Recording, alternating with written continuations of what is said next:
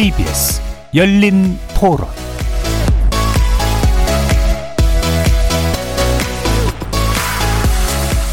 안녕하십니까. KBS 열린 토론 정준희입니다. 지금 학업이 너무 떨어졌어. 집에서 있잖아요. 그 무슨 온라인 수업. 그러니까 아들이 성적이 코로나 오고부터 엉망입니다. 그러니까 학, 학생은 학교를 가야 돼요. 저는 초등학교 6학년인데요. 그래도 수업은 학교에 가서 하는 게 좋은 것 같아요. 그 이유가 애들이랑 만날 수도 있고 그래도 학교에서 공부해서 잘 되는 것 같아서 그래요. 학생들이 백신을 안 맞은 상태에서 가는 게 뭐 학부모님들은 당연히 우려가 되기는 하겠죠. 실내 공간에서 오랫동안 같이 생활을 하는데 아무래도 위험이 있으니까. 코로나 시기에도 어쨌든 지금 아기를 혼자서 집에 있게 하는 건 안 불안하니까는 그래도 학교에 있는 게 낫지 않을까. 맞벌이다 보면 그 공백 기간을 채우기 위해서는 학원으로 돌릴 수밖에 없는 실정이죠. 전면적인 등교가 어렵다면 제한적으로 교대로 학생들이 그 학교에 나가서 뭐 한 3분의 1씩 수업을 듣고 이렇게 한다든가 직장은 이렇게 다 다니는데 애들한테만 자꾸 주의하라고 하는지가 잘 이해가 안 가고 줌 수업 하는데 빨리 학교가 좀 정상화 좀 됐으면 좋겠어요. 거리에서 만나본 시민들의 목소리 어떻게 들으셨습니까? 코로나19 4차 대유행 파도의 수위가 아직 낮아지고 있지 않은 가운데 어제부터 수도권을 비롯한 전국 중고등학교의 상당수가 개학에 들어갔습니다. 초등학교는 다음 주부터 2학기가 시작되는데요. 원래 기준대로라면 모든 정규교육기관은 거리두기 4단계에서는 원격 수업을 수행해야 하지만 초중고 교육기관에 대해서만큼은 예외적으로 등교폭을 넓힌 겁니다. 한마디로 이번 계약은 지난해 1, 2학기와 올해 1학기와는 달리 등교 수업 확대를 목표로 삼고 있는 것이죠. 코로나19 상황이 결코 가볍지는 않으나 원격 수업만으로는 학습 결손과 학력 격차를 메울 수 없고 학생들의 정서와 사회성 측면에서도 심각한 문제가 발생하고 있기에 등교 수업의 필요성을 더 중하게 보아야 한다는 게 교육당국의 설명입니다. 하지만 불안감이 여전한 것도 현실인데요. 청와대 국민청원 게시판에는 등교와 원격 수업을 선택할 수 있는 등교 선택권을 보장해달라는 청원까지 올라왔습니다. 오늘 KBS 열린 토론에서는 기대와 우려 그 어딘가에 서 있는 등교 수업 확대 조치에 대해 짚어보는 한편 코로나와 함께할 수밖에 없는 시대에 우리 교육은 어떤 대안을 모색해야 하는지도 함께 고민해 보겠습니다. KBS 열린 토론은 여러분이 주인공입니다. 문자로 참여하실 분은 9730 누르시고 의견 남겨주십시오. 단문은 50원, 장문은 100원의 정보 용료가 붙습니다. KBS 모바일 콩, 트위터 계정 KBS 오픈, 그리고 유튜브를 통해서도 무료로 참여하실 수 있습니다. 그리고 일라디오 콩에서도 보이는 라디오 만나실 수 있습니다. 날카로운 의견과 뜨거운 참여 기다리겠습니다. KBS 열린 토론 지금부터 출발합니다.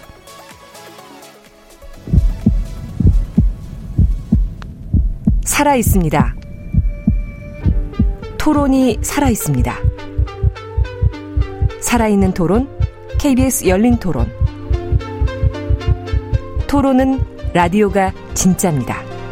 진짜 토론, KBS 열린 토론.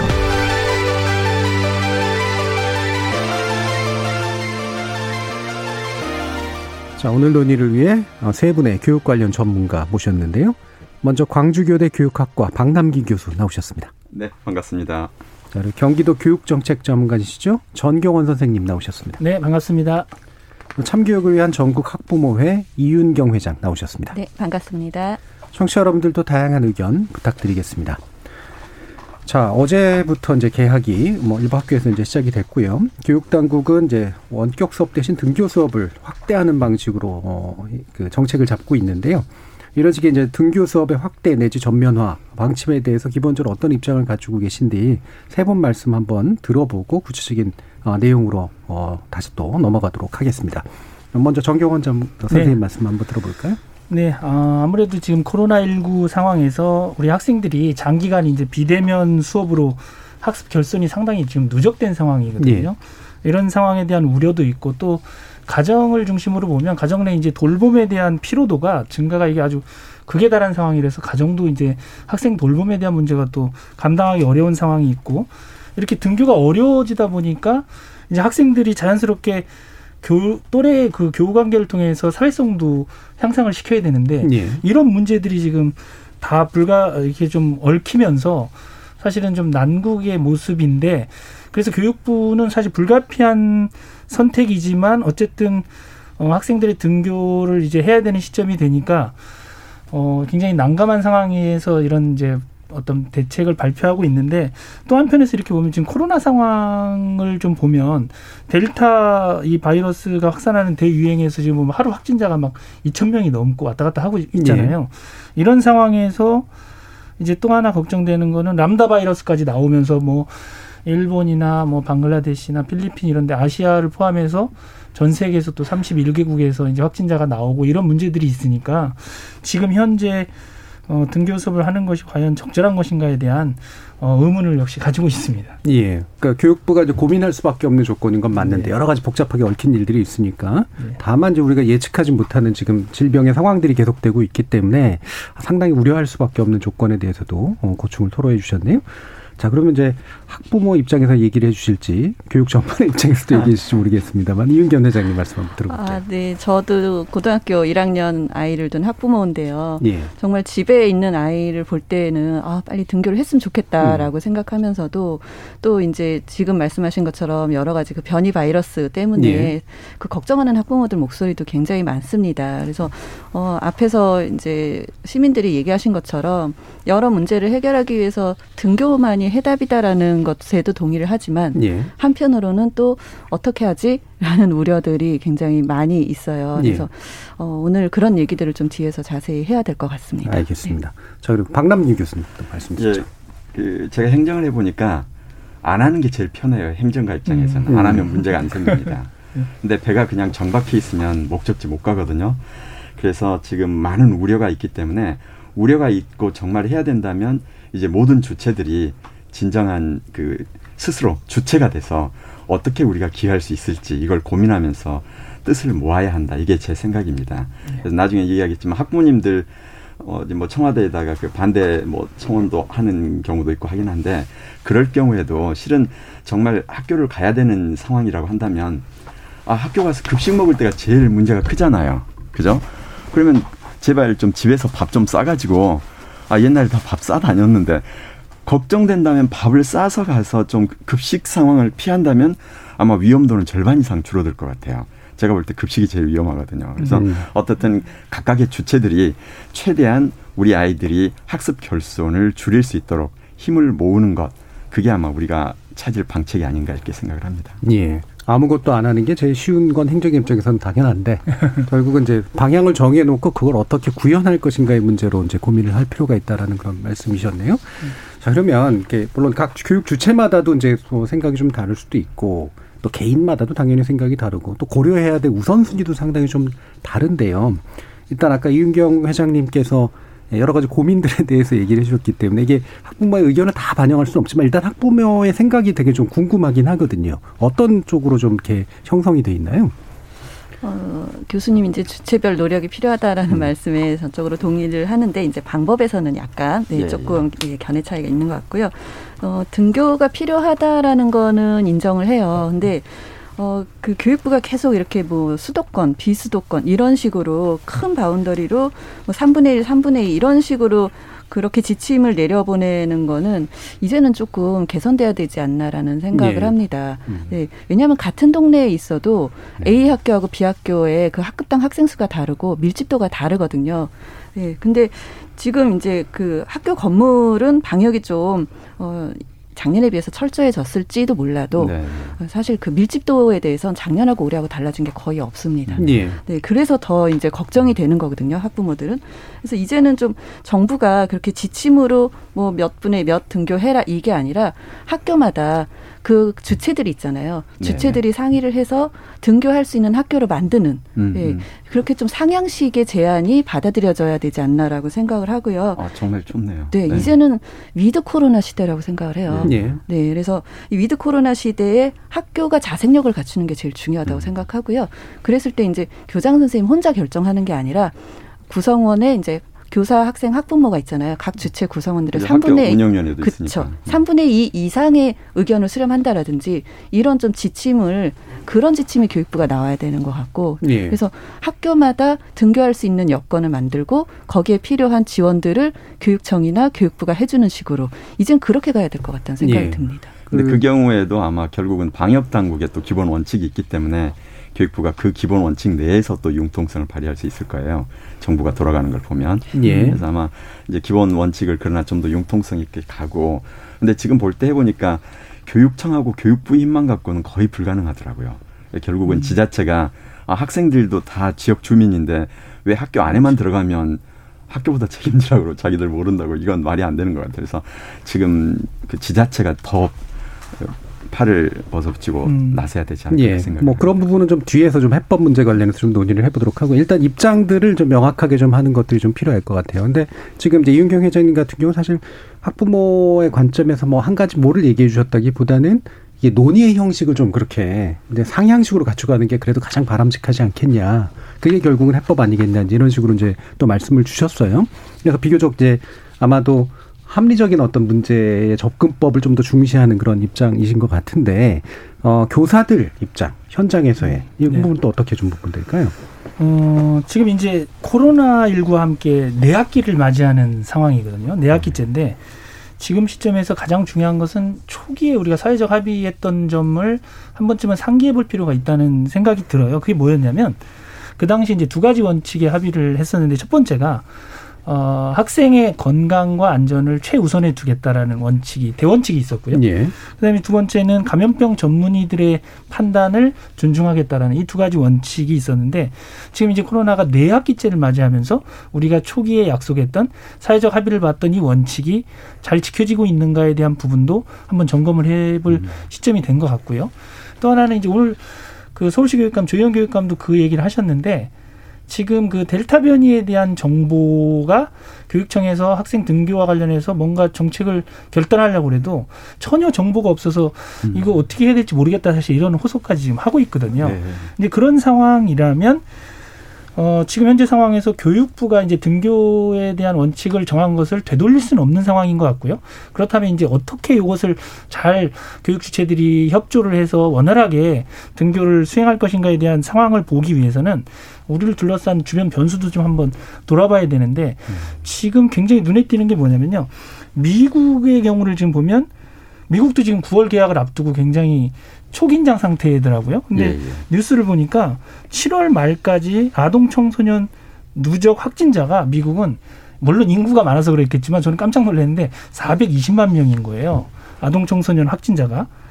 그리고 7월 넷째 주 한 주간 신규 확진자가 7만 명을 넘어서면서 지난주 대비해서 84%가 급증을 했다고 지금 이제 델타 아마 변이 때문에 그렇게 된 것 같은데 이러한 어떤 상황들을 염두에 두고 우리의 학생들의 등교 정책도 한번 재검토해야 될 시점이 아닌가 하는 생각이 좀 들어요. 그래서 예. 등교는 하되 방역을 어떻게 가져가고 음. 또 사회적 학교 내 거리두기는 어떻게 가져갈 것인지에 대한 조금 더 이렇게 섬세한 논의가 필요한 시점이라고 판단이 돼요. 예, 조경 선생님 말씀도 역시 마찬가지로 구체적인 입장보다는 어떤 접근법에 대해서 얘기를 해주셨는데 그래도 약간 읽히는 건 그거예요. 그러니까 기본 원칙이라는 게 학생 안전 도모와 네. 방역 전문가들의 어떤 견해라는 대원칙이 두 가지라면 현재 같이 이렇게 그 새로운 변이 바이러스가 나오고 학생 안전이 좀 위험해질 수도 있는 그런 상황에서는 지금 이제 또 좀더 다른 어떤. 원칙을 가지고 접근하면 좀 문제가 있지 않겠느냐라는 네. 그런 견해를 좀 읽히거든요. 네. 자 일단 박남기 교수님도 말씀 한번 좀 주시죠. 어, 이제 그런 원칙들을 논의할 때 우리가 하나 고민해야 될 것이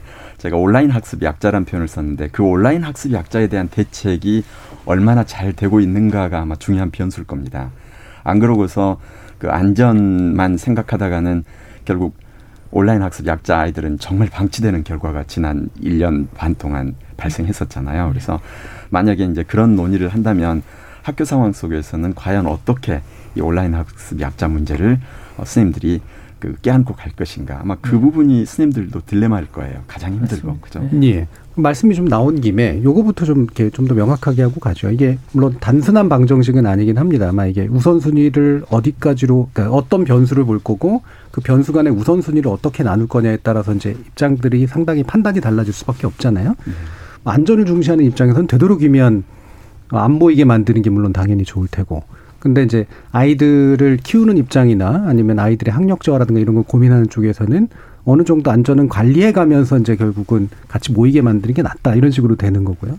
그럼 이제 대원칙이라고 볼 수 있는 어떤 우선순위는 핵심적인 변수들은 뭐를 봐야 되고 어떤 원칙이 결합돼야 되는가 이 부분에서 박남 교수님 다시 한번 좀 말씀 해 예, 주시죠. 그래서 그 경우에는 아까 그 학부모 단체에서 말씀하신 예. 것처럼 국가에서 일괄적으로 서울은 뭐고 어디는 뭐다 이게 아니고 예.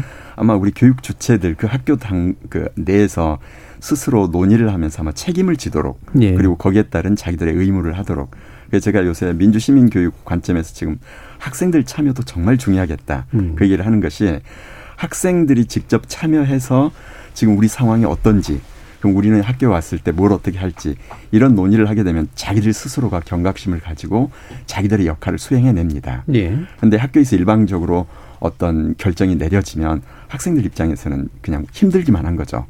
그래서 이러한 그 우리에게 주어진 상황을 잘 활용을 하면 민주 시민 교육도 보다 원활하게 되고 그러면서 모두 다 주체로서 선생님이나 학교 교장 선생님들 주체로 해가지고만 이 문제를 끌고 가기도 너무 어려워요. 예. 그래서 우리 초등학생, 중고등학생들이 이번 기회에 스스로 주체가 돼서 이 문제를 깨닫고 자기들도 과연 어떻게 노력을 하면 될 건지 아마 이렇게 한다면 상당히 좋은 사례가 만들어지고 성공적인 방역이 이루어지지 않을까. 그러면서 예. 학습도 가능하고. 핵심은 이제 결국은 이제 교육 주체 특히나 핵심 교육 주체들이 모여서 스스로 자치적 결정을 내리는 것 쪽에 있다라고 이제 보시는 건데 아까 이제 정경원 선생님도 말씀 주셨지만 이제 예를 들면 방역 전문가가 충분히 얘기를 해줘야 되잖아요. 다시 말하면 민주주의라고 하는 거는 시민들의 의사결정이 중요하지만 그 시민들이 충분한 정보를 제공받아야 되는 이제 그런 그렇죠. 상태인데 이 전문가로부터 충분한 견해를 제공받고 그다음에 교육 당국으로부터도 충분한 support를 받은 상태에서 이제 의사 결정이 좀 내려져야 되잖아요.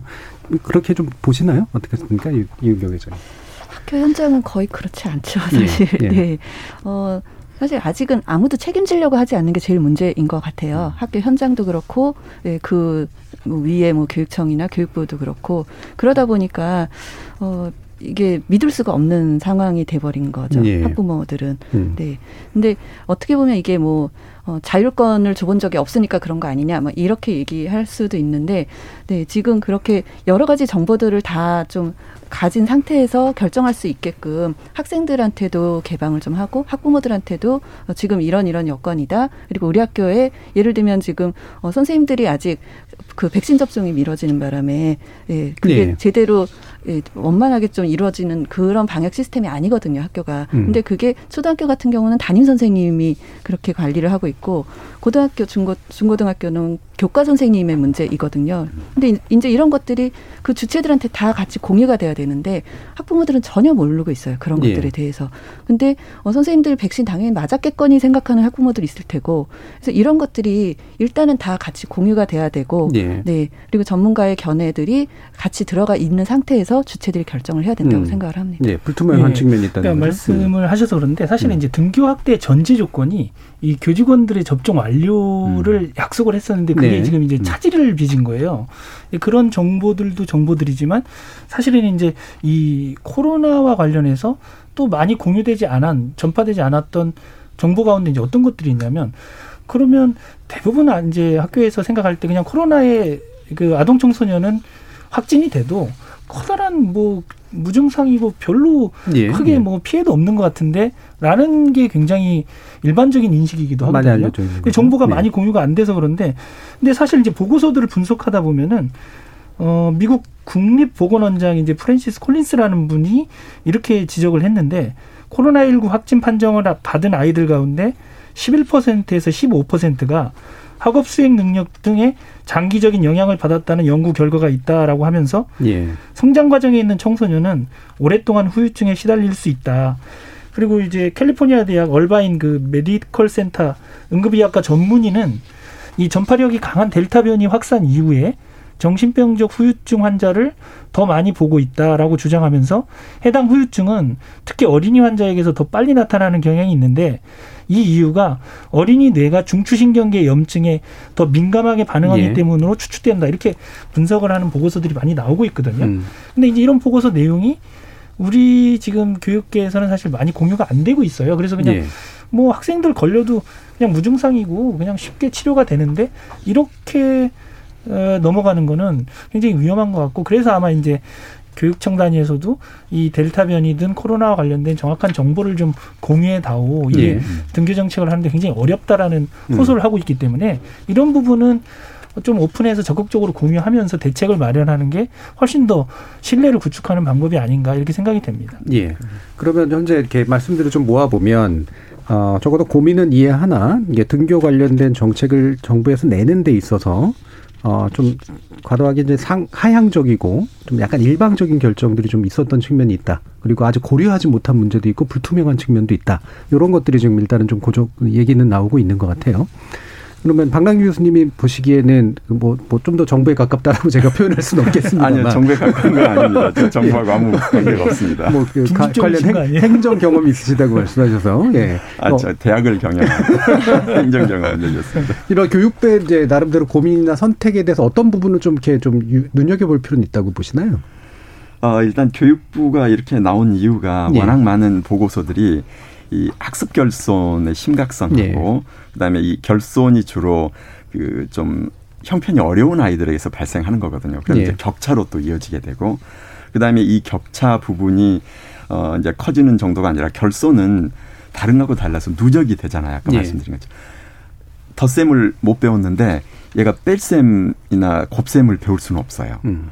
그래서 지금 덧셈을 그냥 못 배우고 지나갔으면 결국은 그 이후에 계속 학습이 안 된단 말이죠. 이제 이런 상황들 때문에 교육부도 어려움을 알면서도 음. 아마 이렇게 지금 가능하면 하겠다 이런 건데 우리나라는 좀 좋은 여건에 있는 것이요.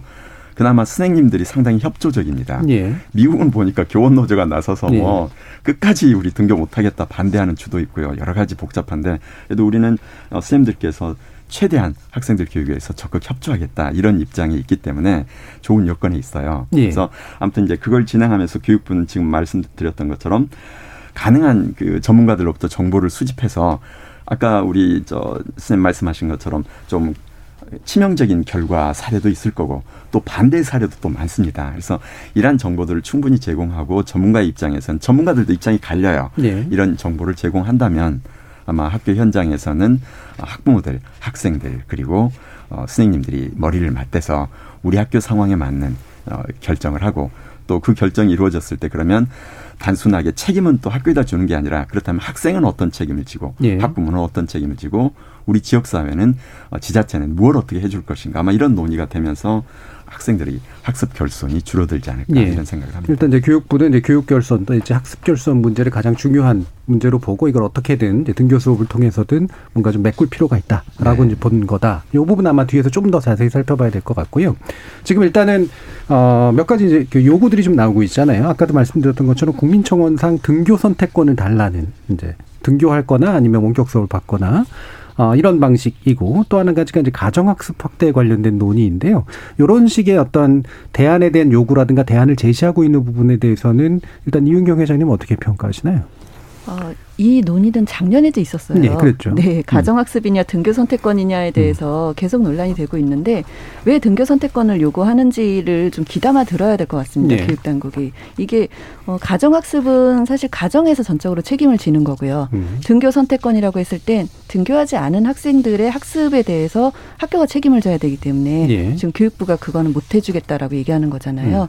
근데 지금 사실 이게 자기가 어 뭐 자발적으로 선택을 하는 게 아니라 감염병이라는 상황은 하고 싶어도 못하는 상황이 있을 수 있고 또 아이가 기저질환이 있거나 집안에 노약자가 같이 계실 수도 있는 거거든요. 이런 상황에서 등교 선택권이라는 것을 주어줬을 때 그러면은 어, 등교를 하지 못하는 이 원격 수업을 할 수 있는 어떤 대체 그, 네. 그 대책을 마련을 해줘야 되는 거지. 그걸 또 학교 현장의 선생님들한테만 또 책임을 전가한다든지 지금 그런 그 방향은 좀 잘못됐다고 생각을 해요. 그래서 예. 등교 선택권은 줘야 된다고 생각하고 이게 어 그 체험 학습으로 갔을 때 사실 학부모들이 이거를 계속 그 아이들을 뭐 한 달이든 두 달이든 이렇게 체험 학습으로 해서 가정에서 뭔가를 프로그램을 마련해주고 예. 그거에 대해서 전적으로 내 아이가 등교 안 한 거에 대해서 학습 결 손이나 이런 것들을 책임질 수는 없거든요. 네. 예. 그래서 이 부분은 그 아이들을 어, 어떤 아이들이 됐던 이제 국민의 학습권을 보장한다고 생각을 하고 네 국가가 좀 예. 그거에 대한 뭐 공동 온라인 과정이라든지 네 그런 식으로 좀 마련을 해줘야 음. 된다라고 음. 생각을 합니다. 예, 좀 이제 비로소 이제 학부모님 다운 이제 입장에 나왔습니다. 그렇죠? 예, 이게 헷갈릴 수 있잖아요. 많은 분들이 네네네. 비슷한 거 아니야 어. 이렇게 헷갈릴 수 있는데 아 가정학습이라고 하는 건 교육 당국에서 이제 학부모님들이 책임지세요라고 하는 말의 다름이 아니고 어, 등교 선택권이라는 건 등교를 하거나 안 했을 때 교육당국이 거기에 적합한 서비스를 제공해야 된다라는 점에서 당연히 이제 차이가 생길 수밖에 없는 것이라서 박남 교수님 이 부분 어떻게 보시나요? 어, 근데 이제 우리가 당연히 등교 선택권을 주고 집에 있는 아이들에 대해서도 교육당국이 책임을 지는 게 예. 최선인데 음. 일단 그 이런 국가 위기 상황 속에서는 그게 또 어렵잖아요. 그렇다면 그걸 어떻게 조화를 시킬 것인가. 그러니까 그럴 때 하나는 지금 시스템적으로 되어 있는 건 e학습터라고 예, KERIS에서 예. 만들어진 게 있는데 네. 거기에가 On the Live라는 프로그램이 깔려 있어요. 예. 이 On the Live를 제가 써보니까 그 국내에서 개발하는 건데 카메라를 다섯 대까지 해가지고 교실에 오지 않은 학생들도 집에서 자기가 교실에 간 것처럼 친구 얼굴도 보고 선생님도 보고 칠판도 보면서 수업에 임할 수 있도록 이렇게 프로그램이 되어 예. 있더라고요. 그러면 이제 이런 경우에는 조금 우리가 광대역 보기라고 하는데 좀 집에 있는 아이들 컴퓨터 수준도 좋고 인터넷도 빨라야 되고 학교도 그래야 되고 그다음에 선생님들도 거기에 필요한 연수를 그거 어렵진 않아요. 좀 받고 카메라도 한 서너 대쯤 교실마다 예. 구비를 하고 이런 정도가 된다면 지금 학부모의 요구도 어느 정도 수용이 될 거고요. 또 하나 방안은 직접 그렇게는 아니다 하더라도 현재 방송 통신 중고등학교가 있거든요. 예. 그럼 이 방송 통신 중고등학교 프로그램을 어, 수업을 가서 직접 듣는 대신에 그 해당 영역을 거기에 삭습하도록 이렇게 유도하는 방법도 있을 거고. 그래서 그러면 이제 초등학교가 남기 때문에 제가 지금 국회에도 그걸 요청을 했었는데 한 의원님이 시도하겠다고 그러더라고요. 사이버 초등학교를 차지해 만들자. 예. 작년에도 아마 잠깐 얘기 나왔던 예, 것 예. 같은데. 예. 예. 그래서 그러한 방식으로 해놓으면 음.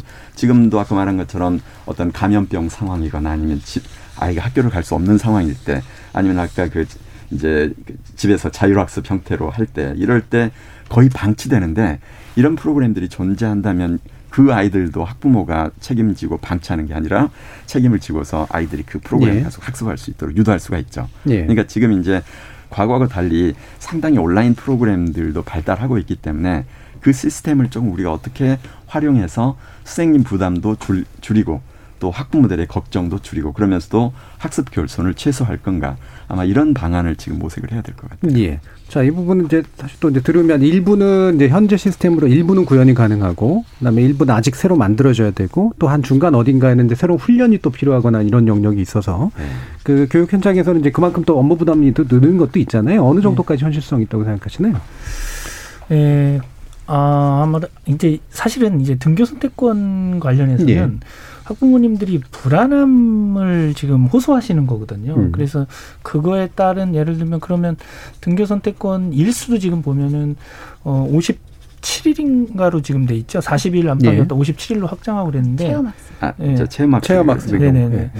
근데 이거를 이제 학교 현장에서 조화시키는 방법이 사실은 그러니까 이런 상황을 우리가 얘기할 때 이제 방금 말씀하셨듯이 LMS 시스템, 뭐 학습자 관리 시스템이나 이런 게 체계적으로 잘 돼 있으면 어, 충분히 뭐 보완도 가능하고 한데 어, 가장 핵심은 사실은 돌봄의 사각지대에 있는 그러니까 어, 맞벌이 가정의 자녀나 또는 음. 취약계층의 자녀가 어, 부모님이 집에 안 계신 상황에서 이런 어떤 시스템적으로 아무리 정비된 것들이 있다고 해도 초등 저학년이나 이런 경우에는 정말 힘든 상황이거든요. 그래서 이 부분을 어떻게 어, 조화를 이룰 것인가에 대한 문제가 어, 물론 이제 LMS 시스템이나 뭐 이런 것을 더 발전시켜서 학생들이 집에 있더라도 비대면 학습의 효과를 높일 수는 있겠지만 본질적으로는 어, 돌봄의 주체가 결여된 취약계층의 가정의 자녀들은 어, 이런 환경에 놓여 있으면 현실적으로 굉장히 어려 어렵다는 점은 그래서 이제 등교 그렇죠. 어, 수업을 어, 이렇게 좀 더 확대할 수밖에 없는 여건인 거거든요. 예. 현실성 측면에서 보면 어, 학교 현장은 어쨌거나 어, 그런 어떤 여러 시스템을 보완한다 하더라도 사각지대가 발생할 수밖에 없는 그런 한계를 어떻게 메울 것인가 그 방법이 좀 예. 중요할 것 같습니다. 그래서 실은 이제 제가 늘 주장했던 것 중에 하나가 지금 함께 공동 돌봄 그러니까 네. 아파트에서 그 조금 어떤 한 집을 마련해 가지고 어, 방역 지원을 받아서 한 다섯 명 정도 네. 부모가 집에 없는 아이들이 모여서 학습할 수 있도록 하거나 안 그러면 지금 그 지역 아동센터가 어, 특히 광주 같은 경우는 엄청 많습니다. 음. 여기에서 어, 조금만 어, 지자체나 교육청에서 지원을 해주면 더 아이들이 성인의 돌봄 속에서 그 아까 말했던 온라인 시스템을 네. 학습할 수 있도록 할 수 있거든요. 그러니까 음.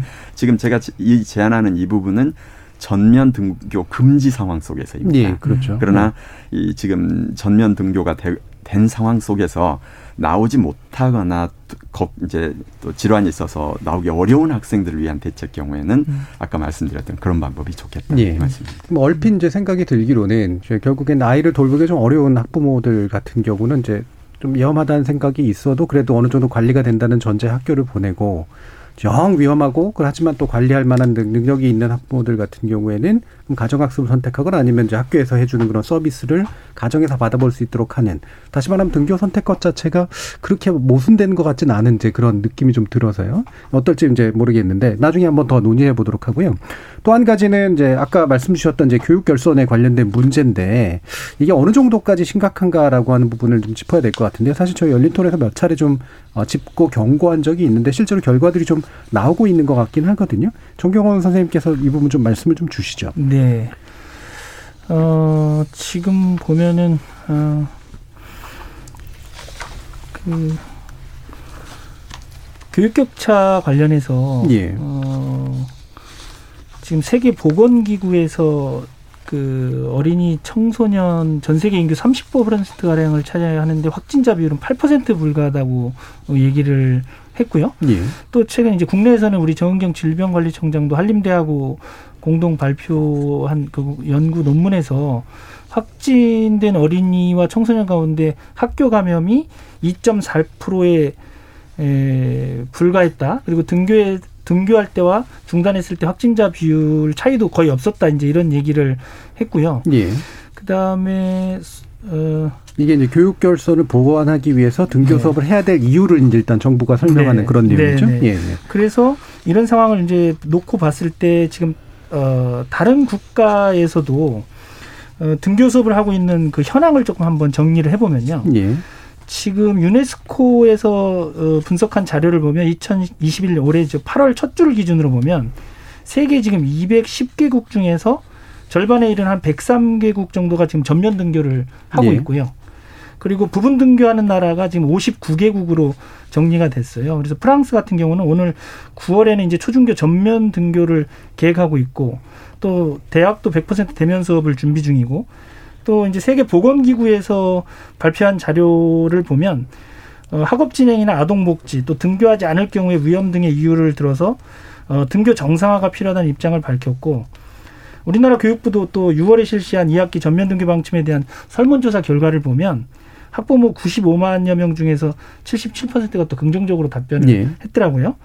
어, 그리고 또이 미국 질병통제예방센터에서도 어, 지난 7월 새로운 지침을 발표하면서 가을 학기에 등교 수업을 이제 우선적으로 재개하도록 권유를 하고 있는 이런 상황입니다. 그래서 어, 여러 나라들이 지금 보면 등교 수업을 권고하고 있는 상황은 맞습니다. 예. 일단 이제 그 교육 결손이나 이런 것들이 심각하기 때문에 네. 그래서 이걸 메우기 위해서 등교를 시키는 건 맞다. 그리고 네. 그 근거로서 이제 몇 가지 데이터들이 좀 나와 있는 건데 네.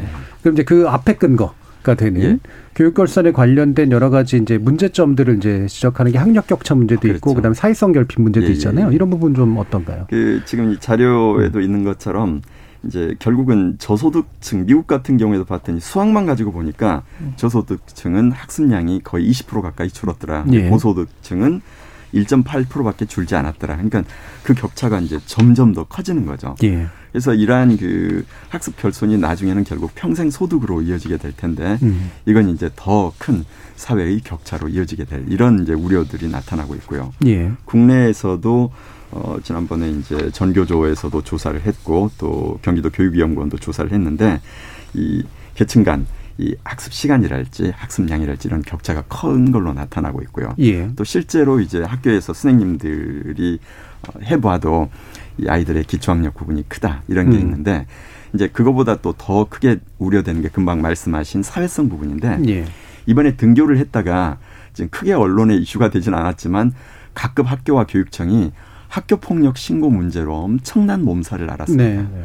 그러니까 원래 이 학교 폭력의 범주가 대- 들어가지 않고 아이들이 서로 이렇게 공동체 생활을 하면 부딪히고 갈등도 생기고 다툼이 있으면 자기네끼리 그걸 해결해 가면서 사회성이 발달하는데 그럴 기회가 없다 보니까 학교 오는 순간 이게 정면 충돌이 되는 거죠. 작은 것들. 그래서 예.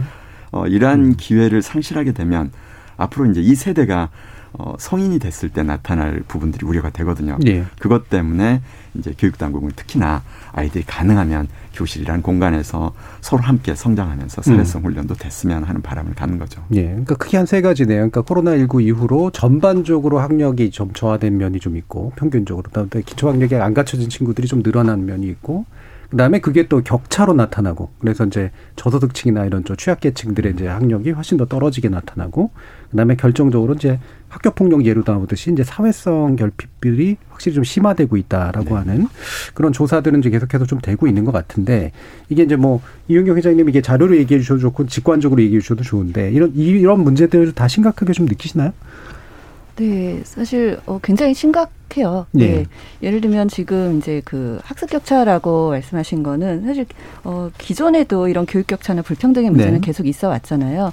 네, 근데 그게 공교육이 그 격차의 중간을 메꿔주던 부분이 이제는 그걸 못 하고 있으니까 아이의 극과 극으로 나타나고 있다라고 생각하고요.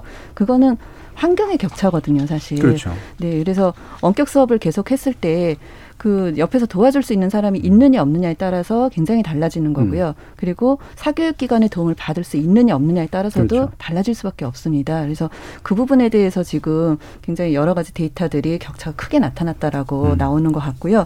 그리고 사회성 부분 같은 경우는 이제 학교 폭력 말씀하셨는데 어, 저- 저도 이제 학교 폭력 심의위원을 계속 하고 있거든요. 네. 근데 오랜만에 만나서 아이들이 갈등이 생기는 게 아니라 저는 음. 갈등을 해결하는 방법을 배우지 못했기 때문이라고 생각을 해요. 그러니까요. 네. 왜냐하면 SNS 상에서 일어나는 학교 폭력이 훨씬 많이 접수되고 있거든요. 음.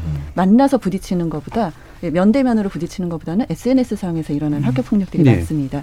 그리고 아이들이 같은 반 친구들 이름을 몰라요. 음. 네. 선생님 이름 모르는 건 당연하고 예. 친구들 이름을 모릅니다. 그래서 지금 초등학교 2학년, 중학교 2학년 이 아이들 굉장히 심각하거든요.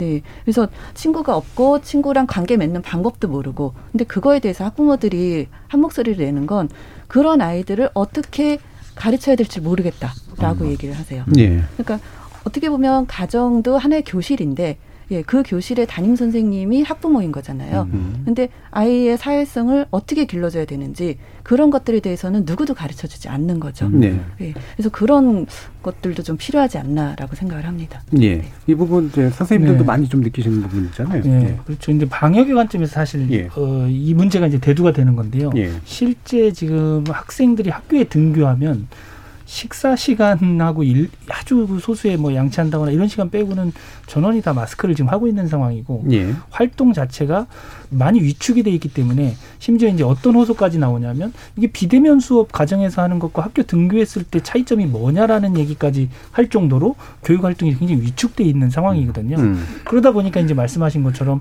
어 저학년일수록 또래 관계 속에서 학생들이 성장하고 갈등도 경험하고 해결하고 이렇게 성장하는 건데 지금 사실은 학교에 등교하면 학생들이 점심시간에 식사하는 시간 잠깐 마스크를 벗고 나머지 시간은 다 마스크를 또 착용하고 있는 상태에서 많은 활동들이 제약을 받고 있고 어, 이런 상태가 지속되다 보니까 어, 효율적으로 이제 교수 학습 작용이 일어나거나 또래 활동이 일어나기 굉장히 어려운 측면도 있어요. 그래서 이 부분도 차제에 사실은 어느 정도까지 어, 융통성 있게 어, 이런 활동을 좀 허용할 것인가에 대한 가이드라인도 필요한 상황인 거는 분명한 사실입니다. 예. 그 이제 저희들이 어쩔 수 없이 마스크를 끼고 수업을 하고 교육 활동을 하고 학습 활동을 해야 되기 때문에 제가 저희 대학생들에게는 마스크 끼고 소통하는 법 세 가지를 얘기합니다. 볼륨은 1.3으로 올려라. 자기 목소리를. 스피드는 0.7로 늦춰라. 그리고 반드시 눈을 최대한 활용해서 미소를 짓거나 자기 의사를 표현해라. 감정 표현을 예, 하라고 그래야 하시네요. 소통이 되죠. 그러니까 네. 어, 지금 아이들이 마스크 없는 것처럼 행동하면 우리가 물 속에서 달리기 하려는 것처럼 그렇죠. 장애를 받기 때문에 지금 상황에 맞는 소통법도 가르치고 또 지금 상황에 맞는 그 사회성 훈련도 시키고 아마 그래야 될 것 같아요. 예. 자, 그러면, 어, 뭐, 서서히 이제 일부 논의는 좀 어느 정도 좀 마칠 때가 되지 않았나 싶은데요. 어, 그동안 어떤 청취자 문자들이 좀 들어봤는지 알아보고 좀 가겠습니다. 정희진 문자 캐스터.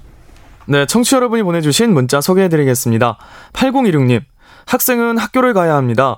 돈 있는 집은 아이들 과외라도 시키지만 돈 없는 집의 아이들 교육은 의지할 데가 없습니다. 0577님. 교내 방역이 정말 잘 준비되어 있다고 생각하나요? 전 학부모로서 전혀 아니라고 생각합니다. 아이들을 실험 대상으로 삼지 말아야 해요.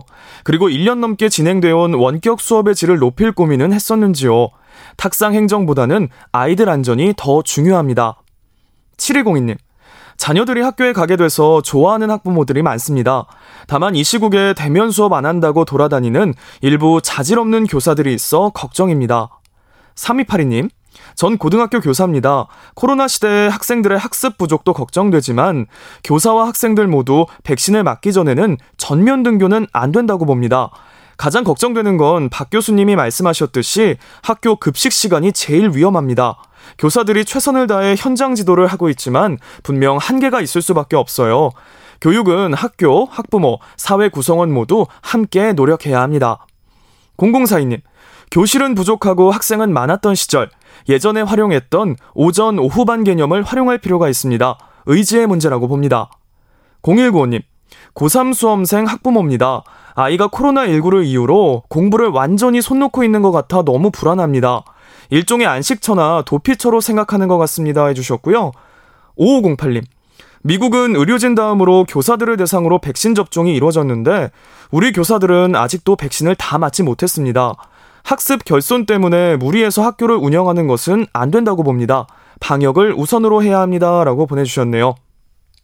네, KBS 열린 토론. 이 시간은 영상으로도 생중계되고 있습니다. 유튜브에 들어가셔서 KBS 일라디오 또는 KBS 열린 토론을 검색하시면 지금 바로 토론하는 모습 영상으로 보실 수 있습니다. 지금 방송을 듣고 계신 청취자 모두가 시민 농객입니다. 계속해서 청취자 여러분들의 날카로운 시선과 의견 보내주세요. 지금까지 문자캐스터 정희진이었습니다.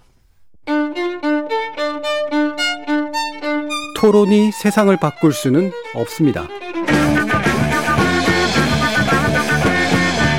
하지만 토론 없이 바꿀 수 있는 세상은 어디에도 없습니다.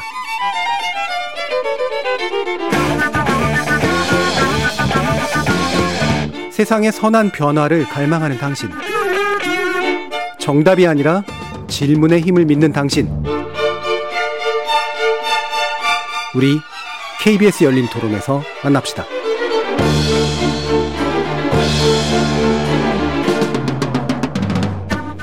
KBS 열린 토론 오늘은 등교 수업 문제를 놓고 이야기 나눠보고 있는데요. 참교육을 위한 전국 학부모의 저 이은경 회장, 광주교대 교육학과 박남기 교수, 그리고 경기도 교육정책자문관이신 전경원 선생님 이렇게 세 분의 전문가와 함께 하고 있습니다.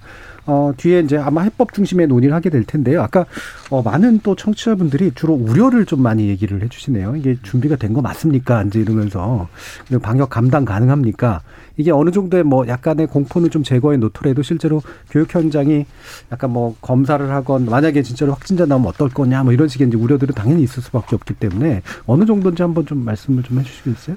아, 그러니까 선생님들은 어, 심리적 압박이 굉장히 큰 거예요. 네. 왜냐하면 네. 기존에와 달리 이제 코로나19가 지금 내학기째 계속되면서 초기에 이제 어떤 근원적인 대책과 문제 해결을 요구하던 상황이었는데 이걸 임기응변식으로 이렇게 단시 단기 대응식으로 자꾸 하다 보니까 사실 누적된 측면이 좀 있어요. 예. 그러니까 선생님들 입장에서는 당연히 수업과 또 학생 지도, 상담, 뭐 학부모 상담, 다 진로 지도, 뭐 이거 플러스 방역 업무까지 지금 하고 있는 거거든요. 또 거기에 따라서 학교에 소요되는 어 인력을 채용해야 되면 그것도 다 학교에서 또 교사들이 추가로 또 해야 되는 업무들이다 보니까 사실은 여러 마리 토끼를 쫓다 보니까 제대로 토끼를 쫓기 어려울 정도로 거기에 또 이제 과도한 행정 업무까지 덧붙여진 상황이거든요. 그러니까 이런 상황에서 어, 이제 바이러스의 정도가 점, 전파력도 강해지고 더 치명률도 높다는 바이러스가 이렇게 계속 오고 있는 상황이라고 하니까 학교 현장에 계신 선생님들 입장에서는 부담이, 심적 부담이 상당히 커요. 그래서 예. 학교가 방역에 뚫리면 사회 전체로 이게 확산된다는 또 그 두려움도 다 가지고 학생 지도를 해야 되는 상황이기 때문에 가급적이면 그 부담을 좀 덜어내주는 정책들이 필요한 거죠. 예. 그래서 작년 초기부터 이제 계속 어, 여러 교원단체들이 계속 얘기했던 게 학급당 학생 수를 줄이는 게 근본적인 예. 대책이다. 모든 학생들이 매일 등교하게 하기 위해서는 학급당 학생 수를 20명 이하로 그것은 비단 코로나 방역만을 위해서 그런 것이 아니라 지금 현재 시행되고 있는 교육 과정을 제대로 운영하기 위해서도 학급당 학생 수를 20명 이하로 낮춰줘, 낮춰주는 것이 음. 필요하다라는 예. 대책을 마련했는데 그게 이제 1년 반이 지나서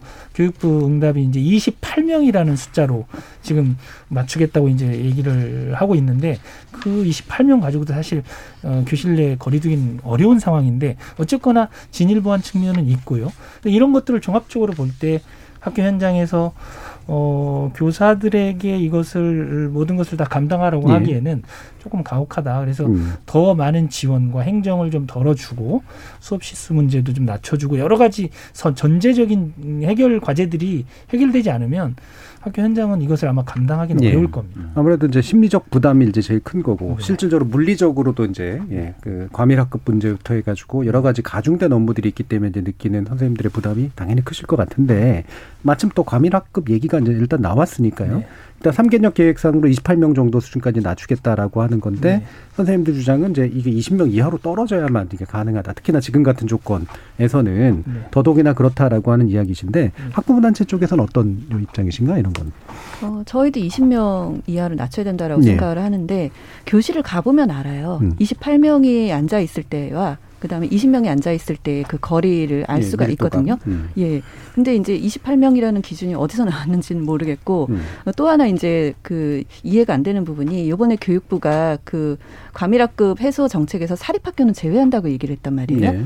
근데 어, 중학교 같은 경우는 근거리 배정이라서 음. 예, 사립학교든 공립학교든 그냥 배정해주는 대로 가게 돼 있고요. 음. 그리고 서울 같은 경우는 고등학교의 60%가 사립학교입니다. 예, 근데 어, 사립학교는 이 과밀학급 해소 정책에서 제외하고 사립재단이 알아서 해라. 이렇게 얘기하는 거는 좀 이해가 안 되고요. 예. 네.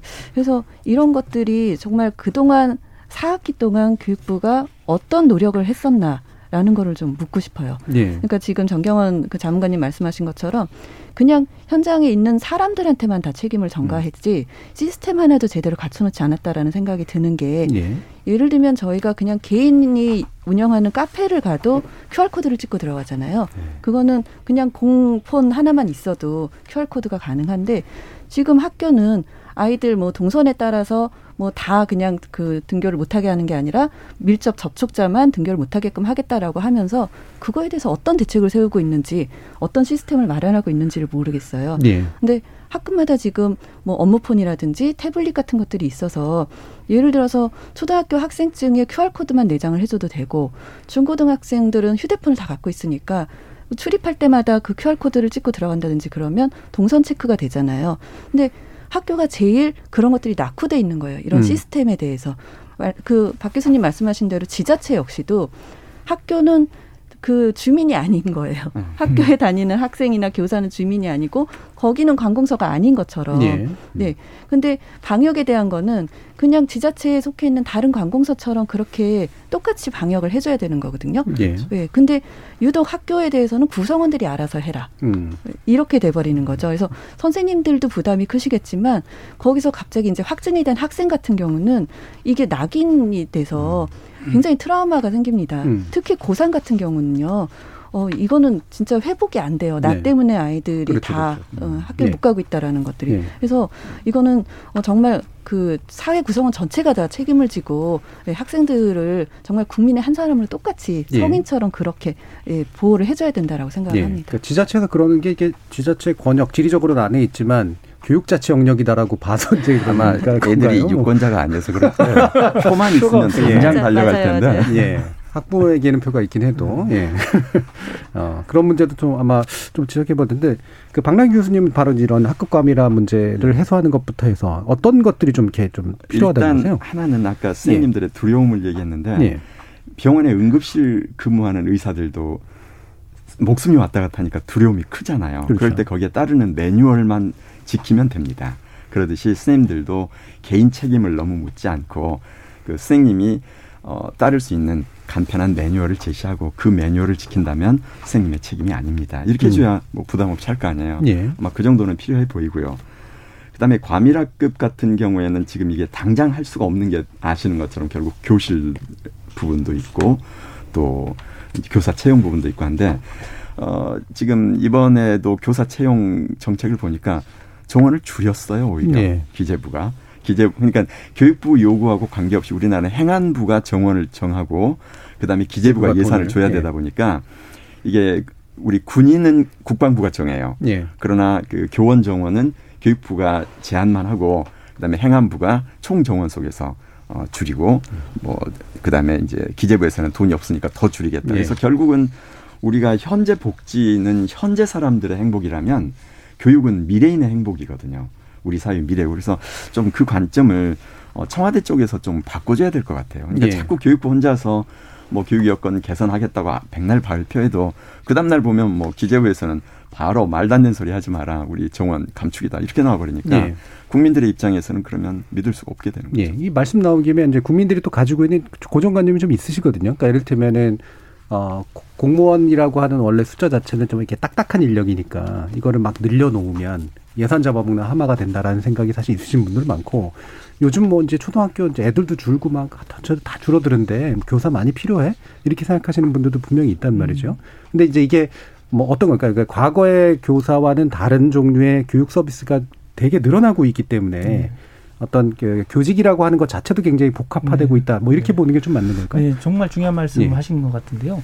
사실은 어 지금 이제 그 부모 세대의 지금 어떻게 보면 관료들은 부모 세대의 그 학창 예. 시절 예. 경험을 가지고 학교를 바라보는 거예요. 음. 그러니까 학령 인구가 주는데 왜 교육 예 재정을 늘리려고 하고 교사를 더 충원해 달라고 하냐 그러는데 과거 산업화 시대의 학교는 그냥 소, 그 아주 작은 공간에서 6, 70명 학생들을 몰아놓고 그냥 교사 위주로 판서하면서 막 네. 혼내면서 가르쳤던 교육 방식이거든요. 근데 지금은 세상이 달라져서 이젠 산업화 시대가 아니라 첨단 지식 정보화 사회에는 학생 개개인의 역량과 능력에 맞는 어떻게 보면 일대일 맞춤식 교육을 그렇죠. 요구하는 수준까지 네. 왔는데 그런 교육을 할 때는 그렇게 한 번에 막 삼, 사십 명씩 앉혀놓고 학생과 토, 전체가 토론을 하고 이 학생에 맞춰서 일대일 맞춤식 문답을 하고 이런 교육이 불가능한 거거든요. 네. 그러니까 교육의 컨텐츠 내용 자체가 세상이 달라지면서 산업화 시대에 추구하던 속도와 방향성이 아니고 지금은 학생 개개인의 역량을 더 들여다봐야 되는 시대로 왔는데 이 정책을 집행하는 분들은 학교 다닐 때 오, 육십 명씩 있고 선생님이 앞에 판사하면 다 적고 막 혼내면서 이렇게 빨리빨리 했던 그 수업 방식이 머릿속에 있기 때문에 어 교사가 더 충원돼야 된다는 것에 대해서 동의하기가 어려울 것 같아요. 예. 제일 큰 부분이 예를 들면 시골에 한 반에 서너 명인 학교 되게 많아요. 그렇죠. 예. 전남은 전체 학교 학생 수가 60명 예. 이하인 곳이 40%입니다. 음. 음. 그러면 그런 학교를 없앨 수 있느냐? 없앨 수 없습니다. 그렇죠. 근데 그런 학교는 그렇게 되면 교사 1인당 학생 수가 세명이다. 이렇게 되면 평균으로 내면 그렇겠죠. 예. 분산되는 뭐, 효과가 예, 있는 거죠. 예. 그렇게 되니까 예. 문제가 되죠. 그래서 지금 이제 이 부분을 핵심은 결국은 경기도하고 서울 대도시 예. 뭐 지역이긴. 합니다. 그래서 음. 이 수도권 지역에 관한 부분을 과연 어떻게 따로 할 것인가를 함께 고민을 해줘야 될 거예요. 예. 요거 연관해서 지금 이제 대책으로 나오고 있는 것들 보면은 예를 들면은 이제 학습 지원 전문 교사를 배치하겠다라고 하는 얘기가 있고요. 그 다음에 이제 보충 학습 같은 것들을 강화하기 위해서 이제 어 차수당 뭐 이렇게 4만 원이라고 지금 언급이 되던데 약간 돈 더 드릴 테니까 좀 더 가르쳐 주세요. 이런 식으로 지금 뭔가 이렇게 결손을 좀 메꾸겠다 이제 이런 식의 방안들이 좀 나오고 있잖아요. 어, 이게 현실성이 좀 어떤지 한번 좀 평가를 좀 해주세요. 어, 아마 이제 대부분의 어떤 음. 정책이 말씀하신 것처럼 현장 적합성이 제일 중요한 거거든요. 네. 근데 정말 여기서 마련한 이런 대책으로 현장에 많은 선생님들이 적극적으로 동참할 수 있을지는 사실 의문이에요. 네. 그리고 예를 들면 어, 학습 지원 전문 교사를 배치한다고 얘기를 했는데 거기서 말하는 그럼 학습 지원의 학습 지원 전문 교사도 굉장히 사실 모호한 개념이거든요. 예를 들면 상담을 지원하는 교사인지 네. 아니면 교과 학습을 그렇죠. 지도하는 그렇죠. 교사인지 음. 이거에 대해서도 명확하지 않은데 만약에 교과 학습을 지원하는 교사를 배치한다고 하면 그럼 전교사 뽑는 인원을 늘려야 되는 거죠. 네. 근데 이게 네. 교과 학습을 더 지도할 교사가 필요하다고 하는데 교사 선발 인원 규모는 더 줄이고 있단 말이에요. 이런 자체가 사실은 이율배반적인 얘기고 굉장히 단시한적인 예. 정책이 될 수밖에 없는 거고 아니면 기간제 교사를 뭐 채용하겠다고 해서 임시적인 이런 식의 교육행정은 좀 지향을 해야 될 것 같고요. 만약에 학습 지원 교사가 정말 필요하다고 판단했다면 교사 선발 규모를 늘리는 게 맞는 거죠. 예. 네. 그래서 지금, 지금 학습 전문 지원 교사 경우에 핀란드가 보면은 이제 우리나라도 마찬가지인데 이 기초학력 미달 학생들은 더 많은 노력과 더 많은 전문성과 뭐 이런 게 필요해요. 그냥 일반 선생님이 일반 아이들 가르치듯이 그렇죠. 읽기나 음. 쓰기나 세마기를 가르칠 수가 음. 없단 말이에요. 네. 그래서 전문 교사가 필요한 거고 그래서 교육부는 발표를 했지만 결국은 아마 행안부나 기재부에서 잘렸을 거고 예, 예. 어, 결국은 이제 그런 부분들은 학부모들의 요구가 좀 더 강하게 들어가야 합니다. 예. 근데 학부모들의 요구가 급식이랄지 아니면 뭐 다른 쪽에 가다 보면 이제 결국은 어, 정부 측에서는 뭐 학부모들을 물어봐도 그쪽은 별 수요가 없더라 이렇게 생각하게 될 가능성이 있고요. 예. 그 다음에 이제 더 이제 심각한 게 뭐냐면 어, 지금 방과후 학교랄지 여러 가지 그 프로그램을 지금 넣어가지고 음. 운영하겠다고 했는데 이 기초학력 미달 학생들의 특징이 학습에 대한 흥미가 낮고 음. 또 자기 관리력도 부족하고 예. 뭐 어떻게 좀 그런 게 그러니까 어찌 보면 정신적인 측면에 있어서도 상당한 그 기초 토대를 마련해 줘야 되는. 예. 그러니까 정말 사랑과 관심을 가지고 누가 지속적으로 도와줘야 되는 거지. 한 학기 임시 기간제 교사 와가지고 하고 또 지나가고 이렇게 해결될 문제는 예. 아니거든요. 근데 지금 접근법은 그런 방식이어서 제가 지금 오히려 제안하기로는 차라리 음. 우리는 자꾸 지금 사교육을 배관시하는데 민간교육기관이라고 해서 제가 이름을 바꾸자고 예. 합니다. 코로나도 민간 병원이 나서듯이 이 민간 교육 기관에게 오히려 교육 바우처를 줘서 음. 이런 아이들을 집중적으로 한 1, 2년씩 지도할 수 있도록 하고 예. 어, 결과를 봐서 효과가 없으면 바꾸면 되는데 학교 안으로 들어오는 순간 다른 거하고 비슷해져요. 네. 효율성과 효과성이 떨어지고요. 음. 지금 광주 같은 경우에도 물어보니까 방과학교 예산이 남는 데입니다. 음. 아이들이 그냥 그런 방과학교라면 차라리 안 하겠다는 거예요. 네네. 나가서 하지. 그러니까 그걸 조금 합리화시켜서 그 예산을 가지고서 아이들이 학교 안에서 또 남아있게 되면 낙인 효과까지 있으니까 네네. 오히려 이 교육 바우처 시스템을 이용하고 교육청은 그걸 제대로 질 관리를 하고 이런 게 더 효과적이지 않을까 이런 생각도. 예. 뭐좀 더 현실적인 그런 부분까지도 좀 짚어주긴 했는데 물론 이 견해 차이도 일부 있을 수 있는 부분이긴 합니다만 그런 학부모 입장에서 이렇게 이제 지금 이제 대충 교육과 내고 있는 안들은 보충 수업 좀 하고 그 다음에 뭐 지원 교사 좀 붙어서 애들 결손을 좀 메꿔주면 좀 되지 않겠나. 그리고 아마도 코로나19가 막 계속 가지는 않을 테니 나중 되면은 또 이 부분을 또 없앨 수도 있으니까 이런 정도의 생각인 것 같긴 하거든요. 솔직히 말하면. 근데 어떤 종류의 어떤 지원 또는 교육적 지원 이런 게 좀 좀 현장에서 필요하다고 보시나요? 어, 그러니까 두 분 말씀하신 게 다 이제 일맥상통하는 것 같은데 네. 그 핀란드 같은 경우도 한 교실에 교사가 세 명까지도 있잖아요.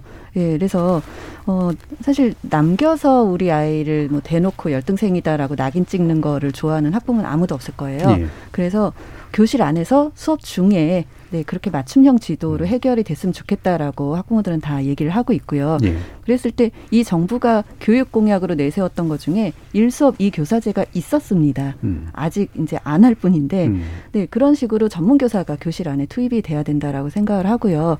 그러면 교수님 말씀하신 대로 더 전문가가 사실 투입이 돼야 되는 거지. 네, 이게 그냥 대충 어 기간제 아니면 뭐 예비 교원 얘기도 나오더라고요. 네, 그렇게 해서는 정말 임시방편적으로 그렇게 되는 거고. 근데, 어, 아이들한테는 이게 평생이 굉장히 중요한 시기거든요. 예. 네, 이 시기는 그래도 뭐 시간이 지나면 지나갈 거야가 아니라 그 아이한테는 평생을 좌우할 수 있는 시기이고요. 예, 그랬을 때 어떻게 이 아이에 맞게 촘촘하게 지원을 해주느냐 음. 그걸 고민해야 되고, 어, 사실 지자체의 협력이 필요할 수도 있어요. 예, 예를 들면 그냥 이 가정 환경이라든지 다문화라든지 예, 조성 가정이라든지 예. 이런 경우는 지자체의 그 복지 시스템하고 연계를 해주는 게더 음. 필요하고요. 학교 안에서 해결하기보다는 그렇죠. 예, 예 그리고 음. 경계선이라든지 이렇게 또 전문가의 영역이 필요한 예. 경우도 있습니다. 근데 학습 도움 센터라고 지금 방안을 만들어 놓은 게 굉장히 그 소수만 설치를 한다라고 지금 얘기를 하고 있잖아요. 네, 그래서 이런 것들이 학교 안에만 그렇게 다 책임을 전가할 게 아니라 어, 다 이제 학교 내외에서 입체적으로 좀 예. 방안을 세우는 게 제일 필요할 거라고 생각을 해요. 음. 근데 어쨌든 낙인 효과는 학부모들이 싫어한다라는 거를 예. 네, 말씀을 드리고 싶어요. 우리나라 네. 이게 정책 보면은 이게 영역주의가 너무 강해서 음. 어, 교육부가 다 감당하지 않으면 이 교육 문제는 해결이 안, 안 되고 이게 지자체와 협력하고 이런 거 되게 잘 못하는 경우들 되게 많잖아요. 이 부분 참 고질적인 문제인 것 같은데 어, 어떤 협력이 가능할지 뭐 좀 더 얘기를 좀 해보도록 하고요. 일단 아까 낙인 효과 문제 얘기를 좀 해주셔서 어, 일단 예를 들면 이런 거잖아요. 그러니까 보충 학습을 시키거나 기초 학력 지도를 하거나 이러면 애들이 이제 낙인이 찍혀서 애들 사이에서도 이제 소문 나고 더 나아가서는 기초 학력 평가를 해서 특정 학교가 낮게 나오면 또 그게 학교 전체에 낙인이 되고 음. 이런 식의 문제들은 아마 현장에서 많이 좀 어, 네. 얘기되고 있는 것 같아요. 네, 맞습니다. 예. 어, 이 특히 이제 방과 후 보충 수업이나 이런 것에서 가장 중요한 것은 학생과 학부모님의 동의가 있어야 된다는 거거든요. 예. 그래서 대상자 선별에도 문제가 있지만 대상자를 또 어떻게 선별할 것인가의 문제도 있고 그리고 또 학생 학부모님이 일단 동의하지 않으면 사실 이게 무용지물로 끝날 수 있고 또 낙인 효과 말씀하셨듯이 굉장히 주의해서 어, 지도를 해야 되는 측면이 분명히 있고요. 또 아까 이제 박랑희 교수님도 살짝 말씀하셨는데 실제 이 대상자 선정할 때 아주 섬세하고 주의 깊게 접근해야 되는 건 뭐냐면 학습 지도가 필요한 학생들이 있고 그 전 단계 그러니까 학습 단계에 들어갈 수 없는 학생이 있어요. 네. 예를 들면 뭐 가정 내에서 어떤 방치되어 있거나 정서적으로 심리적으로 문제가 있는 학생들은 이 학습 단계로 진입할 수가 없는 거거든요. 그럼 그 전에 심리적 정서적 치유를 충분히 한 다음에 공부할 수 있는 여건이 된 학생에게 이제 학습 지도로 들어가야 되는데 사실 이런 대책에서는 그런 구분이 명확하지 않아요. 예. 그러다 보니까 이 대상자 선정할 때 지원해 줘야 되는 항목이 학습인지 정서 지도인지 그렇죠. 뭐 예. 뭐 심리적 치유인지 이런 거에 대해서 좀 섬세하게 구분해서 접근할 필요가 있는 거고요. 예. 그리고 실제로 어 그런 것들을 제대로 하지 않았을 때 어, 학생들이 받는 상처가 굉장히 또 크다는 점도 좀 주의 깊게 우리가 접근해야 됩니다. 예. 지금 오윤재님께서 IT 강국인데 왜 우리, 우리는 굳이 학교라는 공간 및 장소에 소통하려고 하는 건가요? 이러한 시국에 아날로그 형태를 인용하려는 건 모순입니다. 온라인으로 충분한 소통과 필요한 어울림이 가능할 것입니다라는 의견도 주셨는데요.